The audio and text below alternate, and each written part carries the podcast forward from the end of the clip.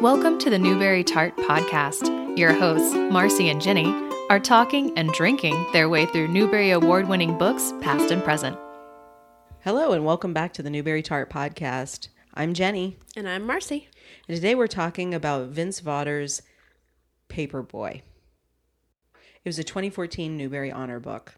So, with this episode, we are drinking what we are calling a Memphis lemonade, which uh, is basically a regular lemonade that Jennie made from scratch, to which we have added Jack Daniels. Um, whiskey is mentioned several times in the book, and while the author himself does not drink, and the whiskey definitely takes a bad rap in the book, we figured we would um, spice it up a little bit. And we'll have a review of that later. Um, right now, I'm going to read a synopsis from the Kirkus Review of Paperboy. Little man, whose real name isn't revealed until the conclusion, stutters badly, a situation that presents new difficulties now that he's taken over his friend's paper route for a month.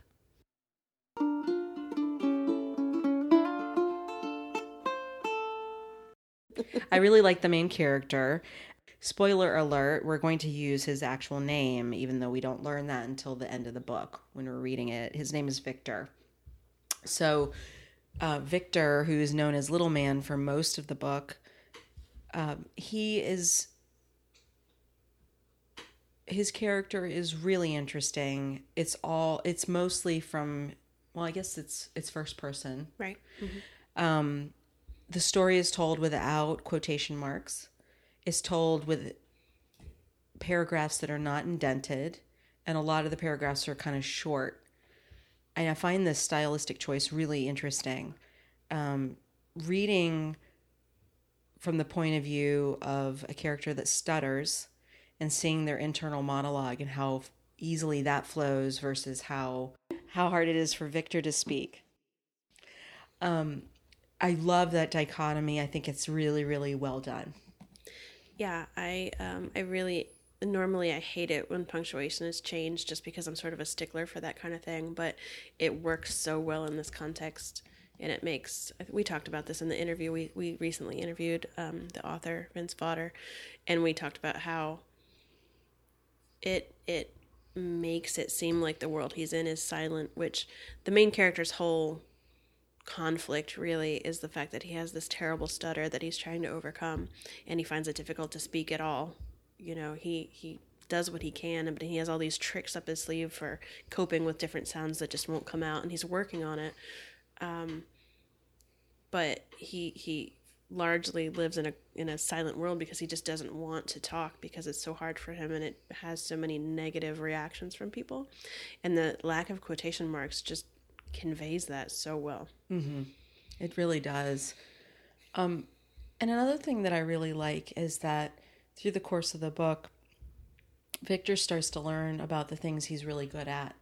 And he, he seems to gain a confidence over the course of the book. And I, I think that's really important um, for the development of the character, but I think it's also important for, as an example, to kids who are reading it and some adults um, that you can struggle with parts of your life and parts of the ways that you communicate, but that doesn't mean that you're completely stuck. Well, and I do like too how he is not at all shy about owning the things that he's good at. So the fact that, for instance, he's good at throwing because he's into baseball, you know, he just takes it for granted that he's awesome at that, and he uses it for different things that are turn out to be really important. Um, and one of the the smaller things is this paper route where he can throw with like pinpoint accuracy, getting the newspaper to people's houses. But he he isn't shy about saying that he's awesome at that. Yeah. I also liked um I liked Mr. Spiro a lot. Um I thought that he was a great mentor, kind of unexpected mentor. And um I feel like there have been times in my own life where people have maybe taken me by the hand or said to me things that maybe they felt I needed to hear, and I really did need to hear them. Um, so I- I thought it was really special to see, you know, a neighbor taking an interest in this kid and giving him a kind of reaching out his hand um, and giving help without being asked. Um, so I thought, and I kept picturing him as Mr. Rogers. Like just in my head, he was Mr. Rogers. Um, so when he was getting ready to leave for his trip at the end, and he's got on like a starch white shirt, I was like, "That's not right. Mr. Rogers wouldn't do." like, I was somehow a little taken aback to realize he was a sailor, yeah, or I mean, a merchant marine, but yeah. still.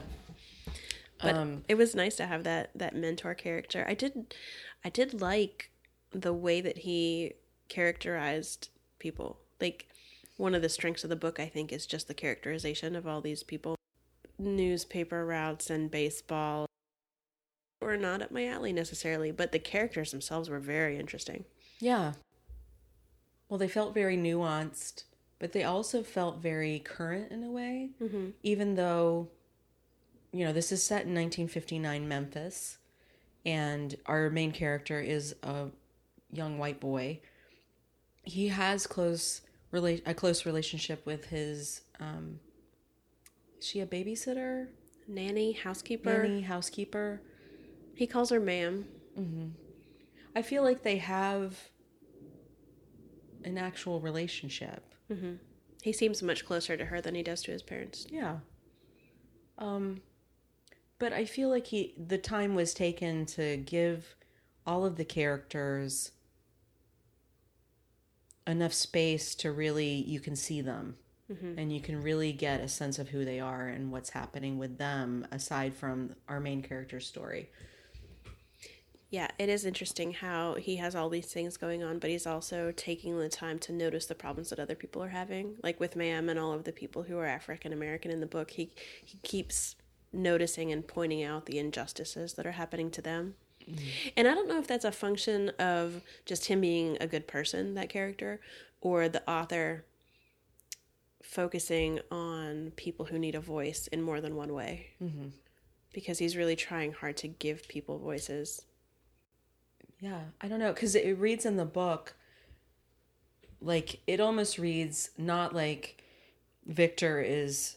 It never reads as Victor saying, "Well, I I'm really great." I'm you know like in any way of him being like, "Well, I see that people are equal." you know, I'm awesome. No, he's Um, just like, you know? why don't you get to sit in the front of the bus? That's not right. Yeah. And um you know, I think we all like to think that we would be have been that kid and we would have seen past how we were raised and seen you know, people's humanity. Um but as I get older, you know, as I get older the less I'm sure of anything like that, right? Yeah. but um, it was interesting to see it from that perspective of him just being like it's not right not necessarily going into the bigger issues or the bigger philosophies but just seeing the people who are important to him and that he knows they deserve to be treated like humans Mm-hmm. um, And not even a generalization like that, just like a thing happening and him going, no, what? No. yeah Which, if everybody acted like that, we wouldn't have the issues that we do. Yeah. I thought with with very few exceptions, all of the characters had enough space to actually become really fully fleshed. Yeah. Even the ones that didn't start out that way. Like he um he on his newspaper route is passing an open door or a window of the same house every day and sees someone watching TV and he at first dislikes this person and calls them TV boy in his mind. Um and that is like the most close-minded he is in the whole book and by the end he's actually made friends with with TV boy and they're almost best friends. Um, he discovers that TV Boy is actually deaf and he uses ASL. And there's a moment where he realizes or feels a kinship with TV Boy that they both communicate in ways that are not mainstream. Mhm. Um, and I think that that's that was an interesting point and a great point of growth for Vince.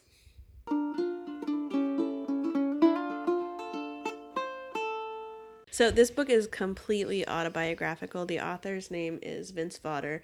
The main character's name is Victor Vollmer. They have the same stutter. Um, all of the characters are drawn from the author's childhood, except for the mentor character, Mr. Spiro, um, who he later realized was basically the mentor that he wished he had and wrote for himself. But he didn't even realize that while he was writing the book. but that I think just makes this book the more interesting to to think of looking back at your own childhood and, and seeing it with enough clarity to write a book like this is impressive. Definitely. I mean, I look back at my childhood, I mean, much younger than this, and I know that there are things that I was an unreliable narrator about. Like, I swear, when I was about five years old, I saw a tiny flying hamburger. like seriously, I like for a really long time was like I saw a tiny flying hamburger and like didn't really realize that that can't actually happen. And um, now when I think about it, I'm like I probably just saw a really big bee. Right? Like, and the coloration made it look like a little tiny flying hamburger. But, you know, um, so my memoir or my reimagining of my childhood in a semi autobiographical fashion would be a bit different. well, I mean, even when I think back about the things that happened in my childhood, like I can remember some important historical things. Like I was actually um, walking across the street in my kindergarten class in Florida when the Challenger exploded. Like not on TV, but in person. I saw it. oh my god, are yeah, you serious? And yeah, and we were. I got. I remember that vividly. But like I remember all these specific things happening, but I don't think I could make them coalesce into the kind of story that he did. Well, I actually I was we were watching on TV in class and it started to explode and our teacher turned off the TV and then rolled the TV out into the hall and like we didn't talk about it. wow. Yeah, and I mean we must have been I was like in first or second grade. I was in kindergarten then. Yeah. And I remember it because there was a teacher on that Yeah. on that shuttle. And I mean shuttle launches were no big deal. Like we actually we lived in Orlando, but it was close enough to Cape Canaveral that whenever there was a shuttle launch, our um, garage door would rattle from the sonic boom. Oh wow. You know, and you could see it going up in the sky about the size of a of an airplane if you're looking from the ground. Um, but yeah, we were crossing the street, and I looked up, and there was this giant plume of smoke, and the the principal stopped to talk to our teacher because we were like in two little lines holding hands crossing the street in kindergarten, and and not any way to turn that off, so they had to explain what happened. Oh my god. yeah. Wow. Every time we talk now, like you saw a kid almost fall into the Grand Canyon, like you saw the Challenger explode with your bare eyes. Like I'm like at that age, like I said, I thought I saw a flying hamburger. So like this is fascinating to Well, me. you don't think a flying hamburger is fascinating to me?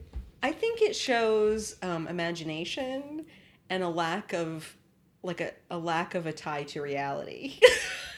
Well, Florida has its own reality. I also recall, I think it was my third grade class, clustered in complete fascination, all of us, the entire class, around a frozen puddle because we had never seen such a thing outdoors before.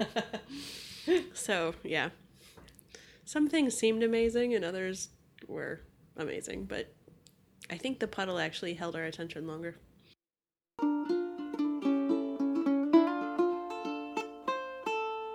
Like the main situation because you know we have Victor stutters and he's taken over Rats, um, who's his friend's uh, paper route, and he's meeting all these people on the route, and like Mr. Spiro is on that route, and um, Um, Mrs. Worthington, who that that's part of the action. That's part of kind of the the situation that comes up that needs to be solved. Um, I can't think of a be- the best way to describe that. Yeah, she is. That's the one thread that was a little bit um, odd to me because I felt like it didn't get tied up. Not not what happened to her, but his like fascination with her. I felt like was leading to something or going somewhere, and then it didn't. I was glad with it not leading anywhere too far Yeah, because I got that he was kind of enthralled by her, and I felt like that was enough um, for you know a young man to be like, oh, she's so pretty, she's a pretty lady, she has problems. Um, I was okay with that, but I did, I did want to know what happened. So basically, Mrs. Worthington was a woman on his route who was always either crying or drunk on her porch or fighting with her husband and acting very oddly, but she was beautiful and he the main character was was just fascinated by her. and wanted to see her again. And that was pretty much the extent of it, but um, it was just a little strange. It was a little noirish for me, which I thought was interesting to be thrown in the middle of this kind of, to me, you know, a southern, a southern summer story. It's very sweaty and and kind of gritty. Um, my own experience of growing up in the South, um, so it felt very noirish in the midst of everything, and um, that was. It didn't entirely fit all the time, but I, I mean, I got it. Mm-hmm. But you know, yeah. And then there's the the action with Ara, or is it era It's either Ara T or Era T. Hmm. Um, but just a, a junk man who lives in the neighborhood and his um, I don't know what to call her nanny. I think Housekeeper. nanny is the best way to. Yeah, ma'am. So um, his nanny, ma'am, keeps telling him to stay away from RIT, but doesn't explain why. And there's just like small details that add up to something else where he um, has left RIT his knife to sharpen. And he's trying to get it back. And so, even though ma'am has told him to steer clear, he just wants to go get his knife back so he can use it for the paper route to untie his newspapers. So, he keeps disobeying her in kind of little ways to try and to get the knife back. I do wonder. Um, all of the characters are so autobiographical. I wonder if any adventure like this ever happened to Mr. Vawter. I don't know. And I, I we did should not have ask asked him him. that part. We asked him about all sorts of other things. I can't imagine that it did, but who knows? Yeah, who knows? Um so I thought it was super fascinating um just the little glimpses we got of the newspaper business in 1959. Um and when I was a high school journalist, I just kept thinking about something I learned when I was a high school journalist, which is newspaper ink never really dries. Hmm. And that's why you get it on your fingers. And so um, I just kept thinking about him having those kind of inky, dusty fingers, and um, that was that was an interesting point for me. Feel like ma'am would have made him go scrub them. Oh yeah, she would have made him scrub them. Um, do we feel? I don't know if we can talk about this. Do we feel like Ma'am was like a mammy character? Yeah, I mean, but also not. I could I don't feel like she was reductive. No, no, and she was clearly a real person. And had he done this based on research instead of his own life, I would have been as impressed because he made her a real person. Mm-hmm. Like she's not a stereotype. She does a lot of things that weren't expected mm-hmm. and things that weren't safe. Like I think the whole deal with the mammy trope or character is that like she's there to be a security blanket and that's it. Like she has no life of her own and she she doesn't do either of those things. Like she has a definite life of her own and she is not safe all the time. She's comforting, but she's not safe. I agree with you. I think this is definitely not that. Um, I, I can think see where she fits that role. Yeah, and I think that it's it's a a hard line to walk because she is in that role of caregiver and it is the 1950s in Memphis, Tennessee. But you do see into his life and you see that she's a big part of it, like an active part of it. And it's not just when they're at home. Like they go out into public and she's his person, she's his adult hmm um, and he has no qualms about that. He takes her, you know, he's like, no, we're getting a picture date taken together. We're sitting on the front of the bus together. Like, you know, he, he there are moments where he doesn't understand why like she can't go to the zoo anytime she wants unless she's in a uniform and with him. And on a certain day. Yeah. Um, and I think that's super important that he recognizes those limitations and maybe she's told him that at, at some point, but he knows about those things and he knows the role that him being white, what that means. You know, it means that he can take her into the zoo. It means that he she can sit in the front of the bus. Um, so I, you know, it wasn't completely spelled out, but I felt like it was a bit of a nod to, you know, Victor realizing his privilege. It is, and it's also uh, impressive that even though he's scared to say hello to people, he never hesitated to go and advocate for her. Yeah. which was nice. Like he would go and talk to anybody. Like he went and the the picture taking man. Like he went and had a whole conversation and spiel about. He actually like lied and made up this whole story to to get the picture taking guy to let him take a picture with her. Um, but he was scared to just say hello to people at school. So I thought that was uh, a nice part of that character. Yeah. Yeah, because I, I think when she's first introduced and her name is ma'am, mom, ma'am, Ma'am, I think. I was like, oh no, I know. what are we in for? but I was pleasantly surprised. I felt like by the end, I really knew her as a character and not just this figure or a stand in A for lot- that role. a lot more than we knew as parents. Yeah. Although And- the dad was really coming into his own at the end. Although we find out Yeah. that. I don't think we can say I don't that. yeah, I don't want to spoil it, but Yeah. there there's a big uh, reveal about the parents and uh, we won't spoil it for you, but um, that's when the parents start becoming more than figures and actually like real characters. Although one thing I did notice at the very end was how he, his mother is doing this thing throughout the book where she is saying things that she doesn't understand or she's using words that she obviously doesn't completely know the meaning of. She's using them wrongly. And he says something about um, whether it's worse not to be able to say something at all or to say something and not know what it means. Um, and I think the character is saying that literally, but obviously the author means it figuratively as well. And at the end, he offers to help her and and tell her, you know, what the things she's saying mean.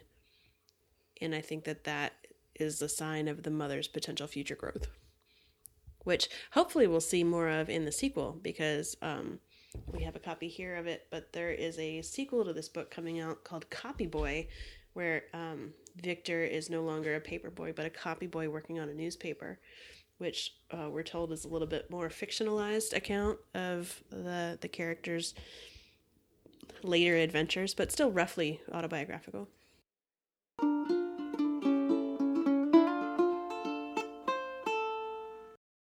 I don't know if it's worse not being able to say words at all or being able to say them and not know what they mean. What do you think is worse? Well, I have a horror of saying something and sounding like an idiot, which is really interesting considering that we're doing podcasts, which consist of basically nothing but personal stories and our own opinions. um, but um, yeah, I think I would I would far rather be silent than blatantly wrong. I would agree with you. Um, I don't think it's a right to be silent, but I think that if I were forced into one or the other, that's what I would pick. yeah. I think for me, since I was very small, words have been such a freeing thing. For me to consistently have to use them incorrectly and like be aware of it. Um, if I may had to make that choice, it would drive me. It would drive me up a wall. Um, it would make me very, very unhappy. Which So- and the main character in this book has the worst of both worlds because he not only can't say what he wants to say, but he is constantly observing that other people are doing things wrongly. The intense focus on words is something I can totally relate to, and I thought was interesting. But um, what torture to have people using words wrongly all around you willy nilly when you can't say them yourself, yeah, which is part of the good writing of this book, actually. definitely.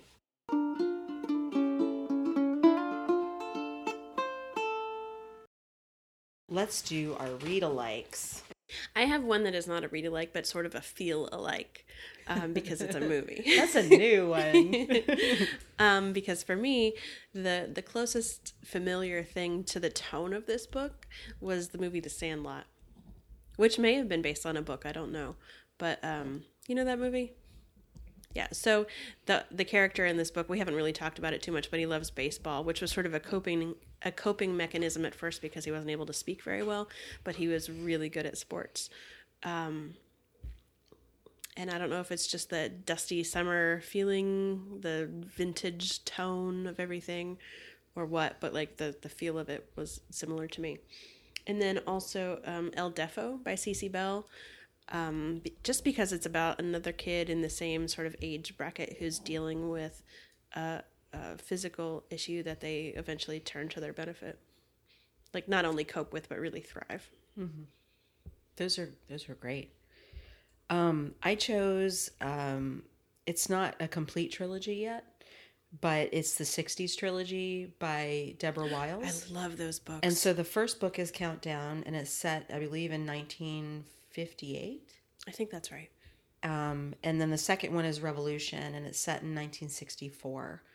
Um, so they're kind of photo collage fictional novels. I don't know the right terminology. They're amazing, is what they are. They are. Um, so she's written stories, and each of the books focuses on um, a particular girl's story.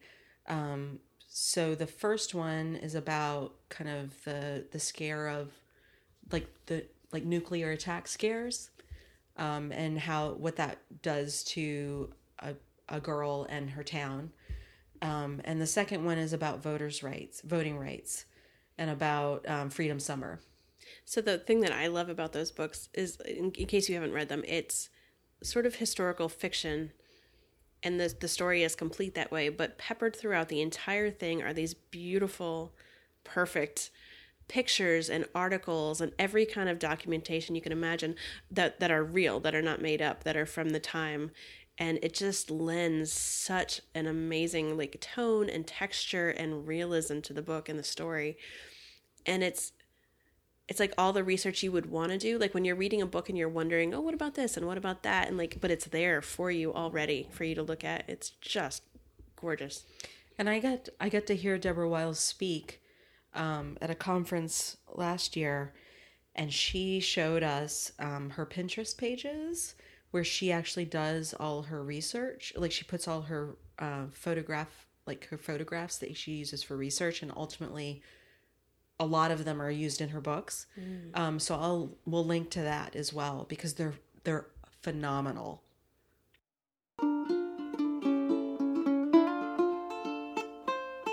So our drink review, Memphis lemonade. I found a recipe from Bon Appetit for lemonade. I made it. bon appetit betrayed us i love bon appetit I do feel a little betrayed. Um, we'll post the recipe. If you have a better homemade lemonade recipe, please let us know. Um, it was the first time I'd ever really made it from scratch. i didn't know that's where it came from i've subscribed to that magazine for like a decade i love it It's really great. believe- Mm. It's this. Okay, so I followed the recipe and then I put like two ounces of Jack Daniels in it. I, it's not it's not bad It's not bad, but I was telling Marcy that it tastes the way Lemon Pledge smells.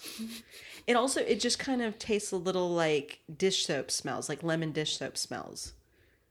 It's just very it's not astringent like oh I'm I'm cleaning my insides, but it's I feel like I'm drinking a cleaning solution. yeah it doesn't have the kind of oomph i was expecting Mm-mm. It's it's like not too bitter. It's not like it's too lemony or too bitter. It just doesn't ha- maybe have enough sugar, but I feel like even that wouldn't have had Mm-mm. i don't think so either I'm not even sure Maybe some what's honey? Maybe, maybe, but I really thought we couldn't go wrong by like making lemonade from scratch and then putting whiskey in it. Like I really did not think that it could go wrong. But so, you know, I think the Memphis whiskey, uh, the Memphis lemonade is something that could definitely work, and we've gotta we gotta perfect this because I think it could be great. But this did not work.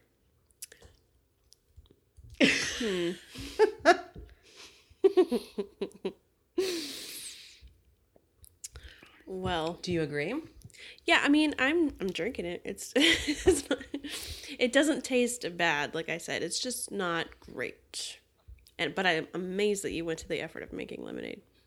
I've always wanted to do it, and I was like, "This is a perfect opportunity." Even though it's what forty degrees outside, I was like, "We're gonna do it." It's And the end of citrus season, so Yeah. it was a good time to do it. Um, so that's it. Yep. Uh, Thanks for joining us on the Newbery Tart podcast. Next episode, we'll be discussing Holly Black's Doll Bones. Mm, Thanks so much for listening. Jennie might make me drink out of a doll head. We'll see. It's happening. see you next time if I make it.